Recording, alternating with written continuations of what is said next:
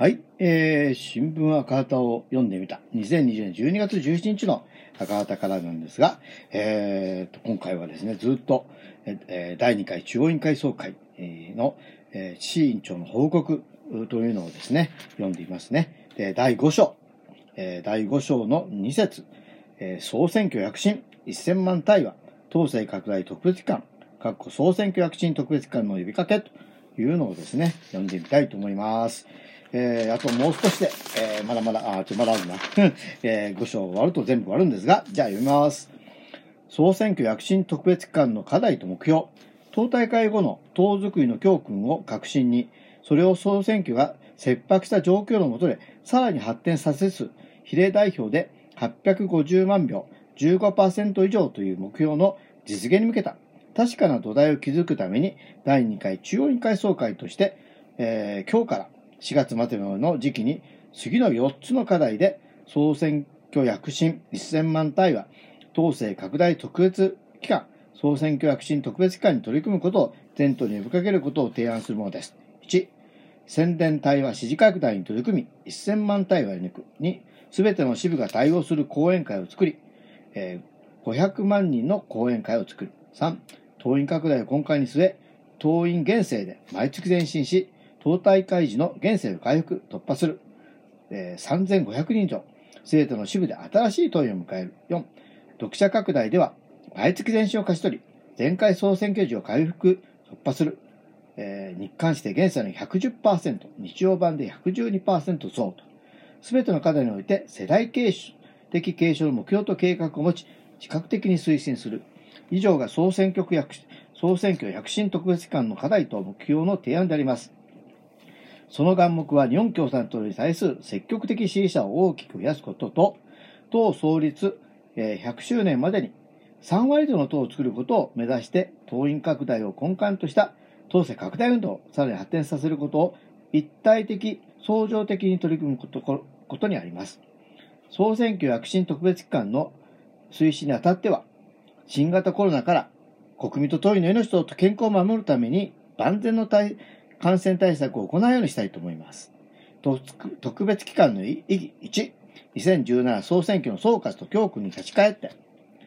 なぜ今、総選挙躍進特別機関か、何よりも共闘の時代の選挙に勝つ上で、今、この取り組みが必要不可欠であります。市民と野党の共闘を成功させながら、いかにして日本共産党の躍進を勝ち取るか、これは我が党にとっての課題大きな課題ですが、来たべる来たるべき総選挙は本格的な共闘で戦う初めての総選挙であり、共闘成功と党役所をいかにして両立させるかが本格的に問われる初めての総選挙になります。それをやる上で私は2つの点を強調したいと思います。第1は、前回総選挙、2010年総選挙の総括と教訓に立ち返ることであります。前回の総選挙は、突然起こった共闘破壊の逆流から共闘を守ることで重要な成果を避けましたが、党の比例得票を606万票、11.37%から440万票、7.90%で後退させるという悔しい結果となりました。この選挙戦の総括を行った2017年12月の第27回、えー、党大会三中層決定では、この結果が2つの教訓を結び出しました。1つは、日本共産党の綱領、理念、歴史を丸ごと理解してもらい、積極的支持者を増やす日常的な活動を抜本的に強めることであります。他に入れるとかはないから、今回共産党という方は、共産党だから支持するという積極的支持者になっていただく努力が十分行われとは言えず、中央の家たちも弱かったことを私たちは三中層での反省点といたしました。今一つは、党の自力をつけることであります。どんな複雑な情勢のもとでも、共闘の勝利と日本共産党の躍進を同時に実現することは、今の党勢はあまりにも小さい。このことを私たち総選挙で戦っての最大の反省点として明記しました。こうした前回総選挙の教訓を踏まえるならば、今から4月末までの時期に党躍進の土台となる積極的支持者を増やすこと、党員拡大を根本とした党員拡大をさらに発展させること、これがどうしても必要となります。総選挙躍進特別機関を呼びかけた第一の理由はここにあることを私は訴えたいと思うのであります。特別機関の意義に、総選挙を政権奪取の歴史的選挙にしていく最大の力。第2に、来たるべき総選挙の歴史的意義に照らしても、今、この運動に取り組むことが必要不可欠であります。来たるべき総選挙は、我が党の歴史でも初めて政権交代を実現し、野党連合政権、菅自公政権に代わる新しい政権を作ることに挑戦する文字通り歴史的選挙であります。前政権を上回る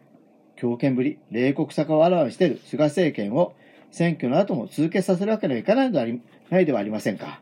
オール野党の共闘によって、この政権を倒し、新しい政権を作ることは、野党に課せられた重要な責任であります。重要なことは、来たるべき総選挙を、そのような政権奪取の歴史的選挙をすることができるかどうか私たちの今の奮闘にかかっているということです。特に比例を軸にした日本共産党躍進の流れ、躍進の政治的、組織的な勢いを今作り出すことが来たるべき総選挙を政権奪取の選挙にしていく最大の力になります。今、我が党が大いに宣伝を打って出るとともに、積極的支持者を増やし、統制拡大でも公用の流れを作り出し、日本共産党の勢いが他党にもビンビンと使われるような奮闘することが政権交代を実現し、新しい政権を作る決定的な推進力になります。総選挙躍進特別会を呼びかけた第の理由はここにあるということを強調したいと思うのであります。